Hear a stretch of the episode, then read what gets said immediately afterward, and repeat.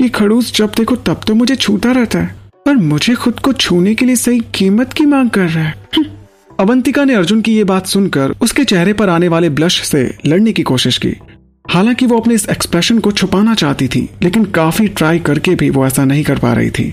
इसके बाद वो थोड़ा कॉन्फिडेंट होकर बोली, हेलो, कौन घूम रहा है? तुम बेवकूफ हो। उसने पूरी कोशिश की कि अर्जुन को शक ना हो कि वो वाकई में उसको घूर रही थी, लेकिन उसके चेहरे से ऐसा बिल्कुल नहीं लग रहा था। उसने अपना सिर दूर कर लिया और अपने हाथ फोल्ड कर लिए और आंख बंद करके मन ही मन सोचने लगी कि उसे खुद पर कंट्रोल करना होगा, वरना आज रात यहाँ जो होगा उसके लिए वो ही जिम्मेदार होगी। ओह मेरी प्यारी पत्नी, भला तुम्हें मुझसे शर्माने की क्या जरूरत है? अर्जुन ने उसे चिढ़ाया और उसके गाल पर एक उंगली चलाई। अवंतिका अर्जुन के ऐसा करने से थोड़ा घबरा गई। आखिर वो उसे चाहता क्या था? अवंतिका ने अर्जुन के हाथ पर थप्पड़ मारा और उसे देखने लगी। अर्जुन हमेशा अवंतिका को छेड़ने का कोई मौका नहीं छोड़ता था और अवंतिका हमेशा उससे हार जाती थी। वो अर्जुन के सामने आते ही खुद को हारता हुआ सा महसूस करती थी। इसके बाद अवंतिका ने बात को पलटते हुए कहा, हे, बैट्स के पिलो कहाँ गए? देखो, मैं पिलोज के बिना तुम्हारे साथ बैट शेयर नहीं करूंगी। उन तकियों को हटाने के बारे में सोचना भी मत, उसने कहा और वापस बिस्तर पर उन तकियों की एक दीवार बना दी जो उन दोनों के बीच एक बैरियर का काम कर रहे थे। इसके बाद अवंतिका अपने दांत ब्रश करने के लिए बाथरूम की तरफ चली गई।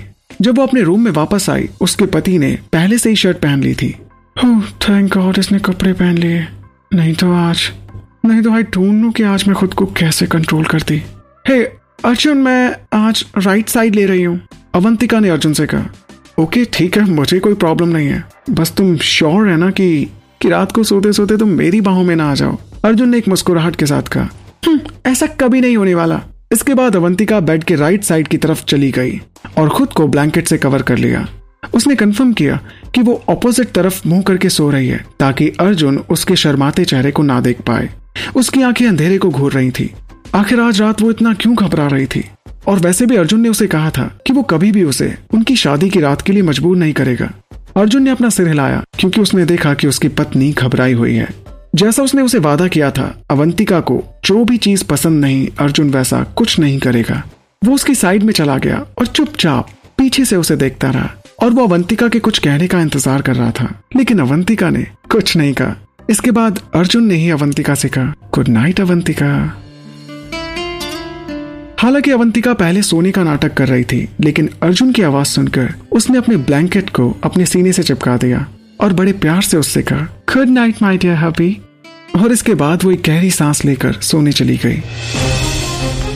इधर राधिका का चेहरा उस समय गुस्से से लाल हो गया था जब उसने सुना था कि उसके प्रेमी ने क्या कहा था। उसका क्या मतलब था कि वो अवंतिका का फेवर लेने की कोशिश करे? उसे अवंतिका से और क्या चाहिए था?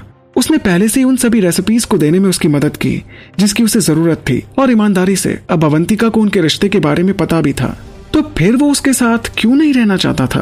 रोहन, उसने ये नहीं कहा कि वो पहले से शादीशुदा है? हो सकता है कि उसका पति इन सब परेशानियों के पीछे जिम्मेदार हो। राधिका ने अपनी बात पर जोर देते हुए कहा। वो रोहन को अवंतिका के पास वापस जाने की अनुमति नहीं दे सकती थी और अब वो रोहन और उसके बच्चे को भी इस दुनिया में लाने की सोच रही थी। रोहन ने अपना सिर हिलाकर सारी शिकायतें दूर कर दी। इस समय रोहन काफी परेशान था। हुआ यूं था कि किसी आदमी ने टैक्स ब्यूरो को उनके अनक्लियर इनकम के बारे में बता दिया था और उनके अकाउंट्स को चेक करने के लिए कहा था। इन सभी परेशानियों की शुरुआत तब हुई जब से अवंतिका ने उस आदमी को अपना हस्बैंड कह के इंट्रोड्यूस करवाया था। नहीं राधिका, मैं अवंतिका को जानता हूँ। हम दोनों जानते हैं कि वो कई बार लापरवाह थी, लेकिन शादी करना मुझे इम्पॉसिबल लगता है। कोई इतनी जल्दी अपनी लाइफ का इतना बड़ा फैसला कैसे कर सकता है? ओह, तो क्या तुम्हें लगता है कि ये आदमी उसका बॉयफ्रेंड है सिर्फ? राधिका के एक्सप्रेशन काफी ठंडे हो गए थे क्योंकि उसने कभी एक्सपेक्ट नहीं किया था कि रोहन उसके ऊपर अवंतिका को चुनेगा। अवंतिका के पास ऐसा क्या था जो राधिका के पास नहीं था? सिर्फ एक चीज कि अवंतिका किसी अमीर फैमिली से बिलोंग करती थी। इसके बाद उसने रोहन से कहा, हे रोहन, कहीं ऐसा तो नहीं कि अवंतिका का दोस्त राहुल मेहता उसकी हेल्प कर रहा हो, क्योंकि वो उसका सबसे अच्छा दोस्त है। राहुल मेहता अवंतिका के सबसे अच्छे दोस्तों में से एक था और राधिका उससे हाई स्कूल से पास होने के बाद मिली थी। राधिका के राहुल मेहता के साथ अच्छे टर्म्स नहीं थे। राहुल को शायद पता था कि कैसे राधिका रोहन को तीन साल से बहका रही है। नहीं राधिका, मुझे नहीं लगता वो उसकी मदद नहीं कर सकता। वो अभी यहाँ है भी नहीं। मैं अवंतिका से बात करूंगा और अगर वाकई राहुल मेहता उसकी मदद कर रहा है तो मैं उससे कहूंगा कि वो मुझे परेशान ना करे। वो तो ठीक है रोहन, लेकिन मेरे बच्चे के बारे में क्या? तुमने कहा था कि तुम उसे छोड़ दोगे, लेकिन तुम अपना वादा तोड़ रहे हो रोहन।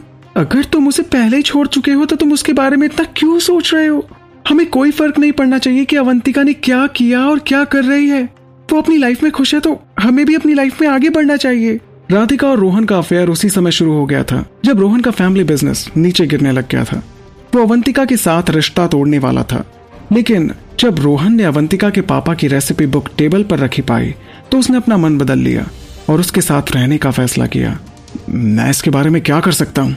चुप क्यों हो रोहन, कुछ बोलो। हमारे बारे में क्या, हमारे बच्चे के बारे में क्या? मैं तुम्हें फिर से अपना वादा नहीं तोड़ने दे सकती। मैं तुम्हें ऐसा बिल्कुल नहीं करने दूंगी रोहन। मैं तुम्हें अपनी फीलिंग्स के साथ बिल्कुल नहीं खेलने दूंगी। इधर जो अगली सुबह हुई वो इस शादीशुदा कपल के लिए थोड़ी अजीब थी। अवंतिका अलार्म की तेज आवाज के शोर से उठी, जिसने सुबह की चुप्पी और शांति को तोड़ा। हमेशा की तरह वो एक तरफ लुढ़क गई और ब्लैंकेट की गर्मी में पूरी तरह लिपट गई। उसकी मोटी पलकें तब थोड़ी झुकी जब वो किसी चीज से टकराई। उसे अपने बहुत करीब कुछ चीज महसूस हो रही थी और वो काफी हैरान थी।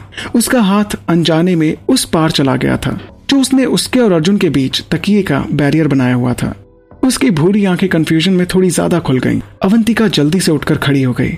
जब वो उठी तो उसने खुद पर हल्का वजन महसूस किया। अर्जुन के सोते हुए चेहरे को देखकर उसका दिल धड़क रहा था। वो कब उसकी तरफ आकर सो गया था। अर्जुन की उठती और गिरती हर सांस के साथ अवंतिका की आंखें उसे देखने से दूर नहीं हो रही थीं। अर्जुन का सिर भी उसी तकिए पर इतना पास झुका हुआ था जितना कि अवंतिका का। तुम होता कैसे होता है जानू ना, इश्क विश्क प्यार प्यार लफ्जों में कहा।